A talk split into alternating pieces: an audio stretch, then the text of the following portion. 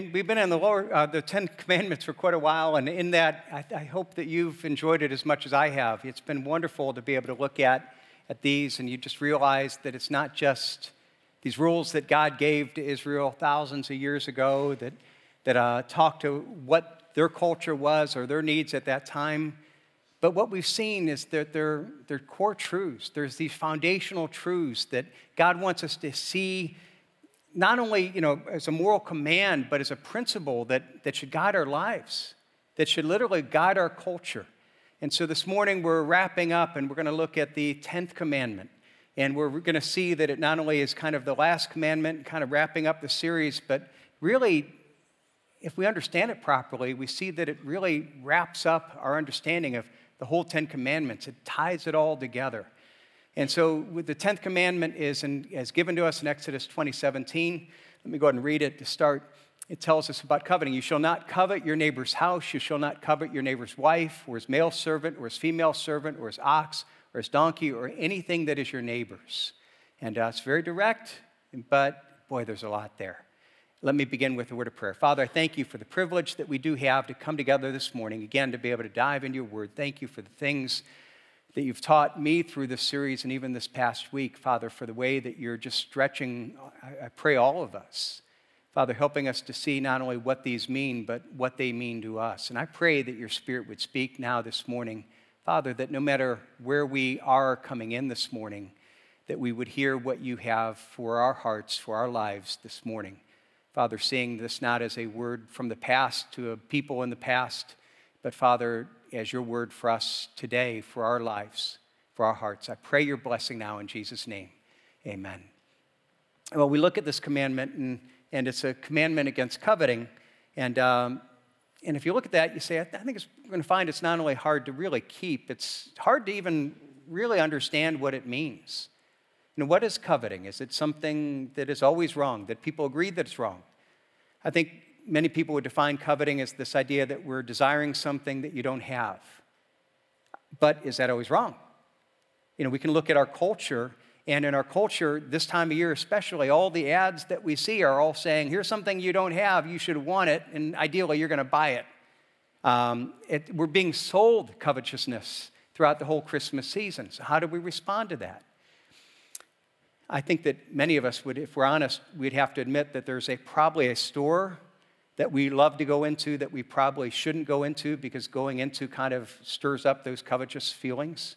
Uh, for some people, it might be a large clothing store. You could walk in there, and, and, but that doesn't cause me to covet. I can't say that I, clothes can be the issue for some people. It's not something that really, I don't dream about the right clothes.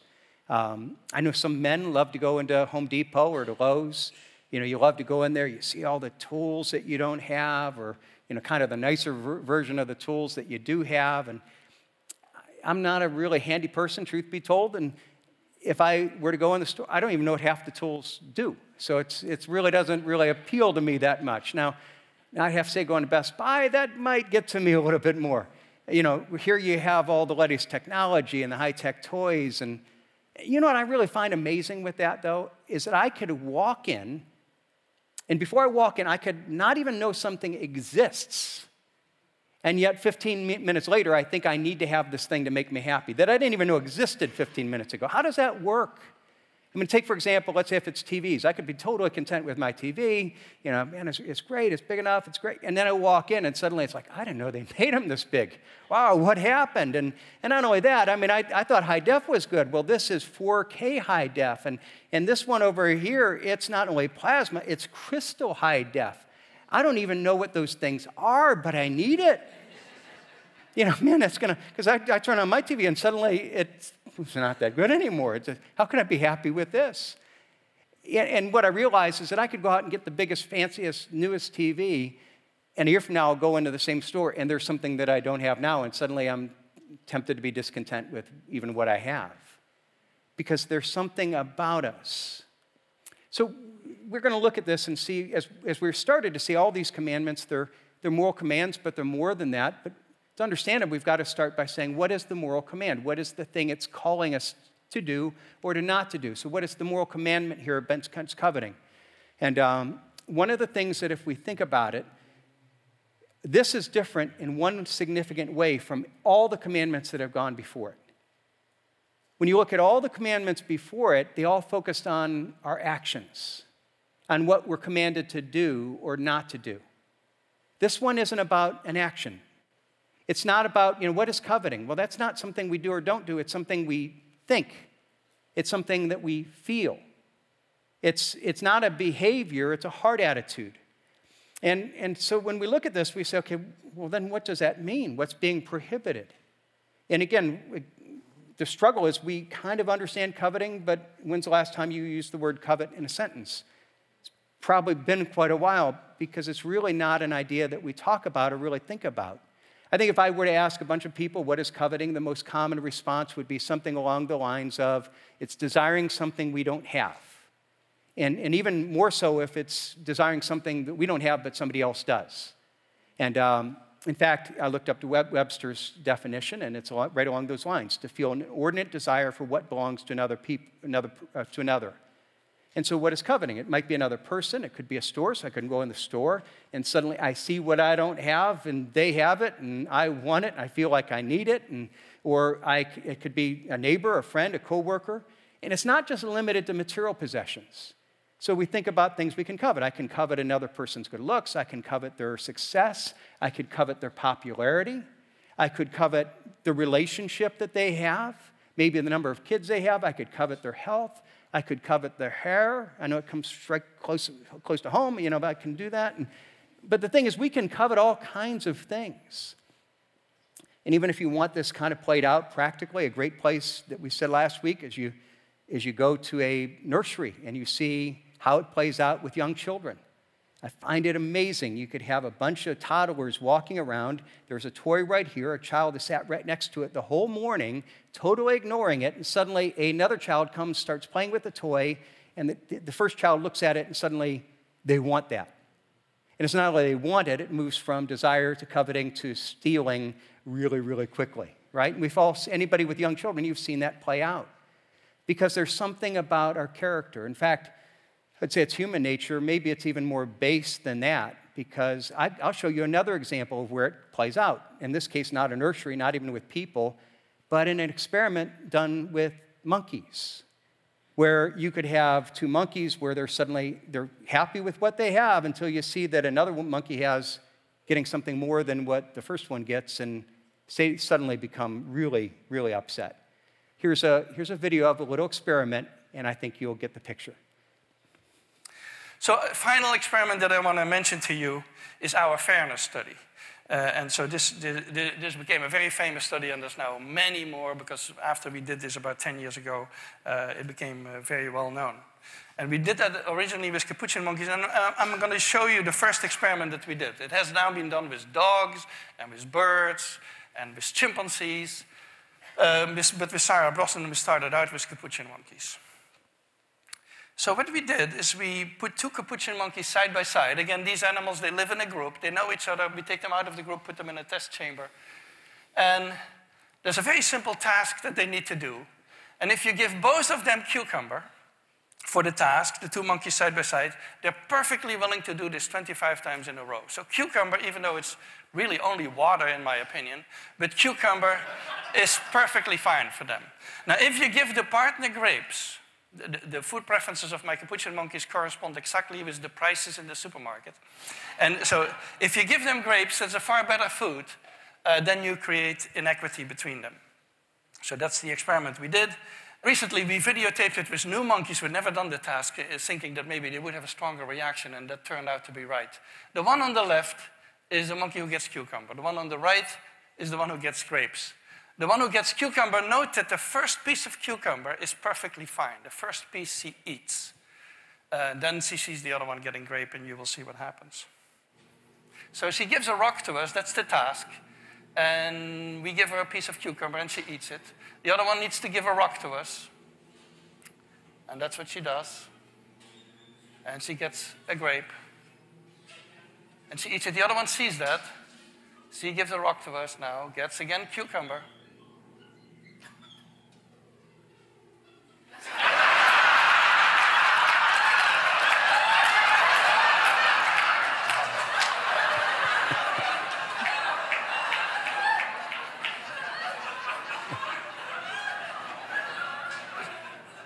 She tests the rock now against the wall. She needs to give it to us. And she gets cucumber again.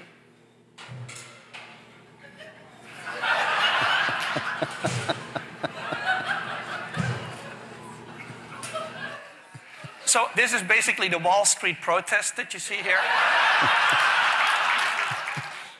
And I love that. You see how basic is this to nature? You know, is it natural, human nature, whatever? And, and, you, and that's what we are. I mean, I'm really happy with what I've got. I'm happy with my cucumber until I see the person next to me has a grape, and suddenly, man, I'm not happy. I'm not content. I covet. And that's something about who we are. And that's why God gives this commandment.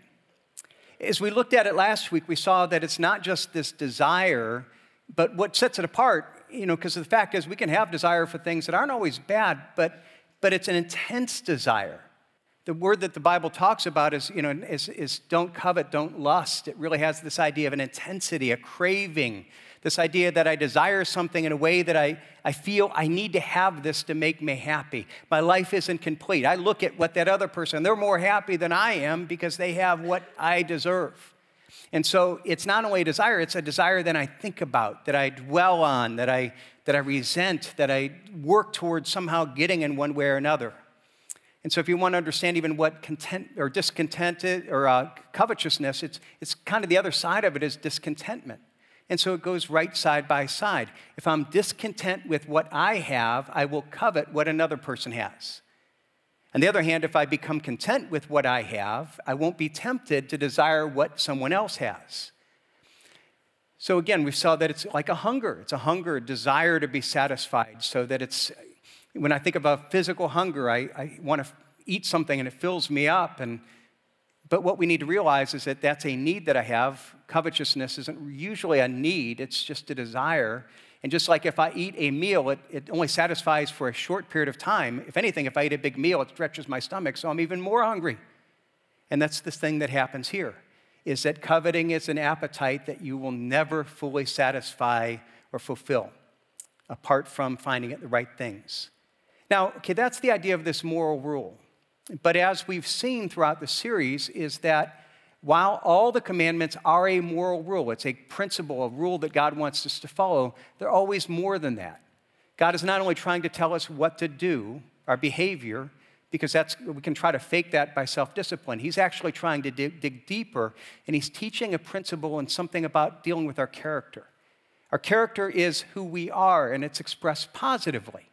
So when I have right character, I have righteousness. I'm doing the right thing that, that by, its, by itself really defeats the, the, uh, the temptation to do the wrong thing. And so, what we talked about is again, covetousness is related to discontentment. So, the opposite of that, the positive character, is contentment. God wants us to have the character of contentment. Why? Because if I have the character of contentment, if I'm really content with what I have, you see, then I'm not going to be tempted to covet what other people have. And we saw last week one of the ways that we nurture that is through thanksgiving. And I think that's really important. Why? Because again, if I'm struggling with covetousness, with discontent, I can't stop myself thinking, okay, stop desiring that. How do I stop my desires? I can't.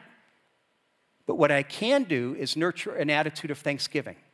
I can't stop wanting something else, but I can make the decision to be thankful for what I have. And the more that I think about thank, gratitude for what I have, the more thankful that I become for God's blessing and provision in my life. You see, the more that I'm content with what I have and the less I covet. Now, that's kind of a review of what we talked about last week in an introduction, but, but here's where I want to go deeper with this and say, okay, what is this principle under it all? And to understand the principle, we have to step back and say, how does this relate to the whole of the Ten Commandments? Now, we can look at this and say, okay, it's the last commandment. Some people might see it as the least of the commandment. You know, it's, it's, it doesn't seem to be near as significant as murder and adultery and things like that. But here's what I want you to realize is that it is by no means the least. In some ways, it actually is a summation of the whole. You see, as we talked about a minute ago, what makes this one different is this one focuses on heart, on attitude, on thoughts, not on behavior. And when it's dealing with this, what I was really dealing, going deep and saying, this is the heart attitude of all the other commandments. It's really a summation of all the other nine. It's, it's underneath it all. And let me show you this. Let me show you. It's right here in the wording of the commandment itself. If you go back to Exodus chapter 20 and we have the wording, what we find is the way that God gives us this commandment, his wording in giving us this commandment is somewhat unique. And it's even caused some confusion among some people. Look what it says Exodus 20, 17. You shall not covet your neighbor's house, you shall not covet your neighbor's wife, or his male servant, or his female servant, or his ox, or his donkey, or anything else that is your neighbor's. Now, why didn't God just say, You shall not covet? I mean, he just said, You shall not murder. He didn't tell us all the people we shouldn't murder. He just said, You shouldn't steal. He didn't tell us all the things we shouldn't steal. He just said, Just do this or don't do this. Why is it that here he comes and he gives us this list? Look at it again. I want you to see that what he's doing here is he's actually reviewing the previous commandments. And what he's doing is he's saying, This is the heart attitude beneath the commandments. So let's take the commandment, seventh commandment against adultery. All right, you shall not commit adultery. What he's saying is, unless you had an inordinate desire for your neighbor's wife, someone else's spouse, if you had a desire for someone you were not married to, you wouldn't ever break the seventh commandment. So, in other words, you have to break the tenth commandment first, and that leads you to, lead, to breaking the, tenth, the seventh commandment. All right, okay, let's take the eighth commandment stealing. Likewise, you wouldn't break the eighth commandment against stealing unless you first of all coveted your neighbor's male servant, his ox, his donkey, anything else as your neighbor's. We might not think about ox and donkey that much, but there's a lot of things that other people have that we would desire. And the fact is, is that my temptation to steal is always driven by dissatisfaction of what I have. I first of all break the 10th commandment against desiring things that I do not have, and that leads me always to then, you know, breaking, breaking the eighth commandment, always is a result of first of all breaking the 10th. All right, let's talk about what if I covet something big like my neighbor's house? Okay, well, well, that's too big to steal. I can't break in and steal that. So, what might I do? Well, one thing I might do is that I might somehow try to steal it through false testimony. I might go in and somehow create a lawsuit against him or somehow create in legal terms that I can somehow swindle him from that. So, what am I doing? I'm bearing false testimony. I'm breaking that commandment as a way of somehow fulfilling my desire for their house. Or, or maybe I, you know, I'll try to knock him off. I'll try to kill him to take something like that. So now I'm breaking the sixth commandment against, against murder. And what you see is that all of the commands are ultimately an expression of the 10th commandment. It's the heart attitude behind it all. And God is here drawing out this principle that is actually something that we've talked about throughout the whole series. And that is when we sin, it's not just a matter of breaking the rules. If we see it just as moral teaching, then here's a set of rules, and okay, I'm going to try to do the rules. But what we've seen is that all the time God is going beneath the rules and He's saying, I want to deal with your heart. See, because our actions are always just a physical expression of our heart. I, the reason I do sinful things is because I have a sinful heart. My sinful actions are always a natural outgrowth of my sinfulness. And God says, okay, I don't want you just to do self discipline to try to hold back your sinful heart. I want to get in and I want to change your heart. I want to change who you are. Now, when we look at this, we say, okay, so what are we dealing with? Covetousness is the heart attitude behind all other sin. That's what God's trying to teach. Now, if you think I'm overstating it, let me put it in a different way and ask you a question. If you were totally content with what you had, what sin would you be committed or tempted to commit? Can you think of any? Can you think of any sin you might be tempted to commit? The problem is, is that no, we're discontent, and as a result, we, we covet, and all other sins flow from that. Every sin is, is at the core rooted in not only covetousness, a disbelief about God. It's saying, God, you haven't provided for me enough. God, there's something that I desire to be happy. I need to be happy. And because you haven't done it, what I need to do is I need to go outside of your rules, outside of your provision, and somehow through my own means get it by my own effort. In fact, you want to see how deep this goes? Let's go all the way back to Genesis 3, the first temptation, the very first sin what is it about? It's about covetousness. It's about saying, God, and basically, God puts Adam and Eve in this garden. He says, You've got this whole garden to enjoy. You've got everything in the world, but this one thing, this one tree, I'm going to keep that back from you because that's bad for you. And so Satan comes and tempts Eve, and he says, Did God really say you can have that one tree? That tree's the best tree. That tree's going to give you wisdom. That tree's going to give you happiness. You can't be happy apart from that one tree. And so what happens is there is a lie. Satan can convince Eve and, uh, that, you know, that God was keeping the best from her, and for her to really be happy, she had to not be content with what God had given her. She had to be discontent, desiring what God hadn't given her, and therefore going outside of God's commandments to get it. Now, you look at that, what's changed for us? The only difference is what tree that we're going to. You see, it's the same issue. God has given us all these things to enjoy, and yet in that, there's some, there's some things that are bad. Here's some trees that I'm restricting, and it's the same lie. It starts with God isn't good, God's holding something back from me. I'm not content, so therefore I have to go outside of God's provision, outside of God's commands to somehow get it. Now, even as I was talking to my wife about this, she said, okay, well, that makes sense. How about the first couple commands, though? It, it makes sense with all the other ones, but, you know, how about having other gods before you? Uh, no, don't make, uh, grave an image. And how does coveting work with those? For those that were with us in the very beginning of the series, you might remember we spent a lot of time in those, and we talked about the first and second commandment are the foundation. We talked about the Jenga tower and how you have this tower. Those are the bottom two blocks. If you take either of those out, the whole tower falls from the very bottom. But if you keep the first and second commandment in place, then everything else is going to work out. Everything else, it'll be easy to keep all the other ones. And so now you're, and I'm saying, you know, well, the 10th commandment is the one that we have to keep and everything else. And Wait, how does that work out? Here's what I want you to see. Is the 10th commandment is really in many ways a restatement of the first and second commandment. In fact, all it's saying is that if you break the first and second commandment, it expresses itself in dissatisfaction and, and discontentment. See, let's look at it. Let's take coveting and the second commandment first. All right?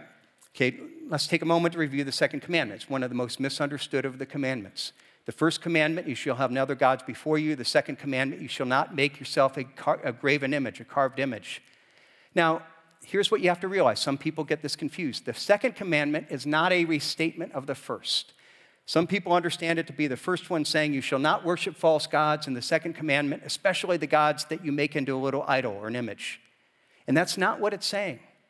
It's not prohibiting worshiping another God who you make into an image. God is telling us, You shall not make me into an idol, into an image. The first commandment prohibits worshiping false gods. The second commandment prohibits worshiping the true God in a false way.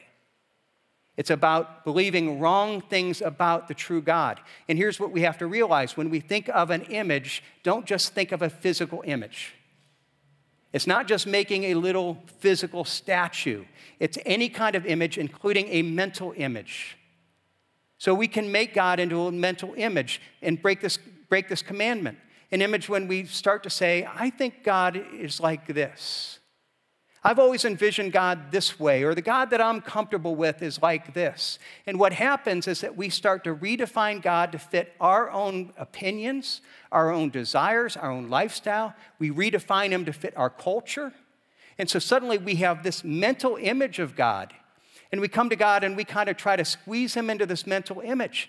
And the Bible says, no, that's wrong. We can be guilty of idolatry in two ways. The first one is worshiping the false God, and the second one is worshiping the true God, but in a false way. Now, how does this relate to coveting? Coveting is always an expression of approaching God the wrong way, viewing Him the wrong way, believing the wrong things about God, because it's ultimately an expression of believing the false thing about God that He's not good. Coveting always flows from a distrust in the goodness of God. Why? Because it's ultimately saying, I believe God isn't good and He's holding back the best from me. Let's go back to Genesis 3. What was the temptation? Did God really say you can't have the best tree? You see, it's not God has given you this command to keep you from that which will destroy you. God gave you the command because He's holding back the best. He's not good, He's not trustworthy. And so Adam and Eve fell into that temptation. Why? Because they distrusted the goodness of God. They had a false image of God. Let me take you another passage that teaches this ex- explicitly James chapter 1. In James 1, he's been talking in verses 13 through uh, 15 about temptation. And he uses even the imagery of, of a fishing lure. And he says, you know, what happens is Satan will come and he will take our natural desires and he will twist them and lie about them in such a way to get us to, to, to put them too high and, and then to you know, pervert them into, into, into sin. And so in verse 14, he says that each person is tempted when he's lured and enticed by his own desire. Using this imagery, now here's the image. You think about a fishing lure, it's, it's all deception. You know, I, you know I, am not a good fisherman. Part of it is when I throw the hook out there and I say, Here, here's fish, go bite the hook. They never buy it. They never, I, they never, you know, take my hook. I'm not good at making a lure look like a real meal. A good fisherman figures out how to bait the hook in such a way that they deceive the fish.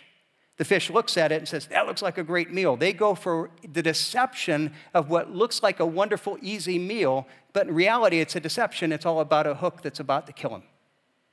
So he's saying, okay, that's what happens. Satan is all about deceiving. Now let's go to verse 16. And, and remember, that's the context. It's the deception. Verse 16 Don't be deceived, my dear brothers. Every good gift and every perfect gift is from above, coming down from the Father of lights, with whom there is no variation or shadow due to change. So don't be deceived. Don't be deceived by the lure. Don't be deceived by the lie. But it's not only don't be deceived by the lie, we're deceived by the lie. Why? Because we're deceived ultimately by about the character of God. You know what? The ultimate lie isn't just about the, the lure. The ultimate lie is about the character of God. It's all temptation is based on a lie about the goodness of God. See, we forget that God is the source of every good and, and perfect gift. So we sit there and we say, Well, I know that's not really, that's against God's rule, but that's what's best. That's what's going to make me happy. That's what I need to pursue. And not only that, but it's not only that God is the source of every good and perfect gift, but what it's saying here is about the character of God is everything that is good and perfect that we really need, because God is good, He gives it. So, in other words, there may be things that I want that I really feel that I need, and God said, I haven't given you that because you don't need it. It's not for your benefit. It's an expression of His goodness, even though we don't always feel like we like it. You say, well, wait a second, how about I've got this trial, I've got this crisis, I've got this isn't good, this is terrible. You don't know what I'm facing now. If you go back earlier in James 1, it says, Count it joy when you counter trials. Why? Because God has a purpose. We don't always understand it. That's what makes it a trial. But there's always a good purpose, even in hardship, even in difficulty. And so, what it's saying here is believe that about God. All of Satan's temptation is based on this lie. Don't be deceived. If you start thinking that God isn't good, that he's holding something back from you, you see, then you're set up for the lie. So, how does this go in the second commandment? The second commandment is basically saying that you believed the wrong thing about God.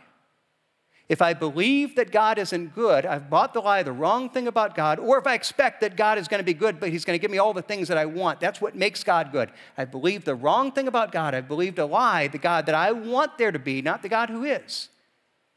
And you see, suddenly then I become discontent with God's provision because God should do more than he's doing. And suddenly it's like, okay, well, if God's not good, well, therefore I'm going to go outside, outside God's provision.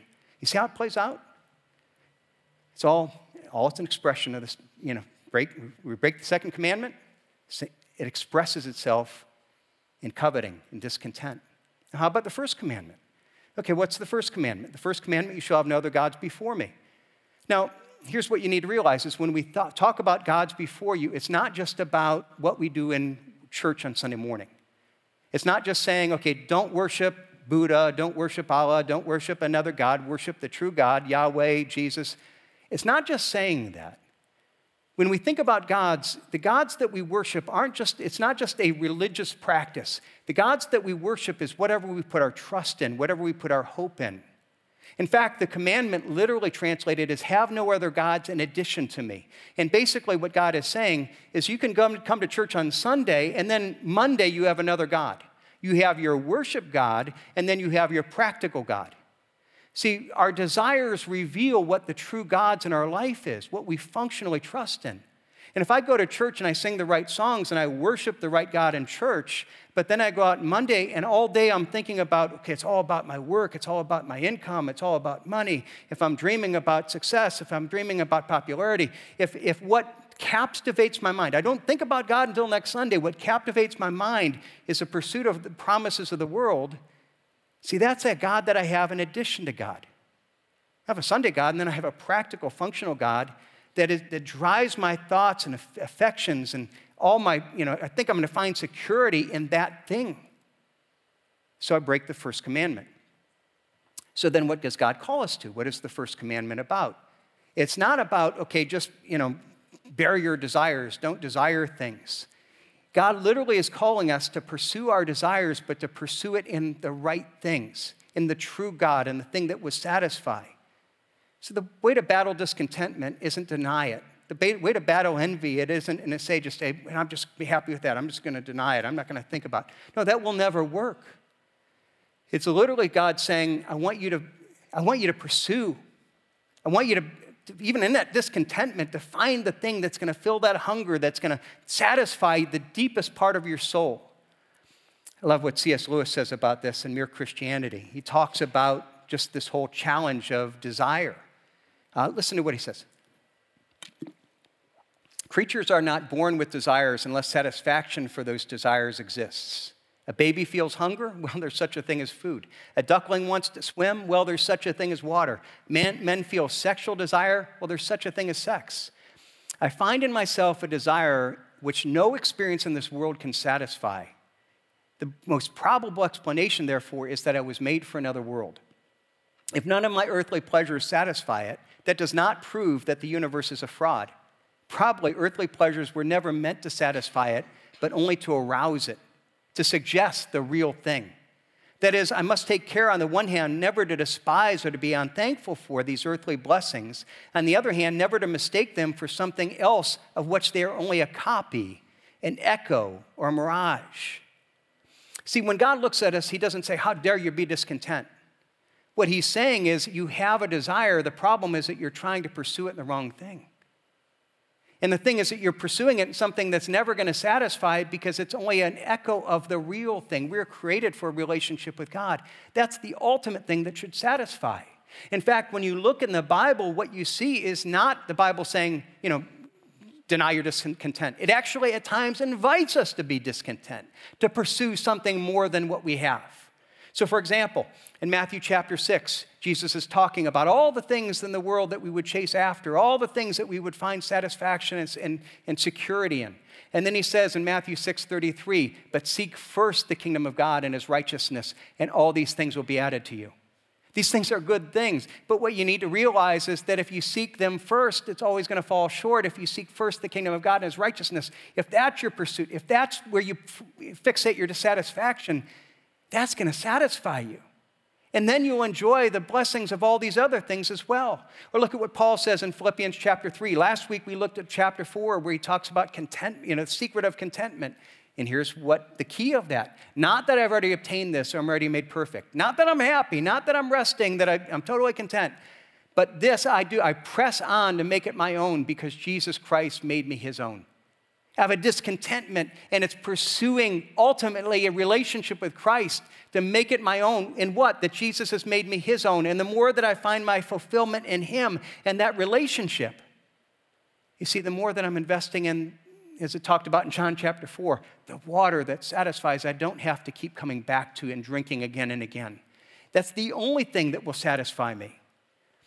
See, again, God is looking at that. He's not saying, How dare you be discontent? The issue that God is looking at and saying there's a discontentment in all our hearts, and He's saying, redirect your focus. You know, don't chase after the false gods that will always leave you empty. Instead, redirect your focus. Make me the true God, the first commandment. Have no other gods in addition to me. Let me be the true God. See, what happens is that we dwell on the wrong things and we think, the new job is going to make me happy. Or if I'm single, if I had a spouse or the right boyfriend or the girlfriend, well, that's going to make me happy. If I had the new car, if I had the new clothes, if I just had this, then I would have, that would fill the gap in my soul. And those are all good things. Again, Matthew 6, all these things will be added to you. You will appreciate and enjoy those.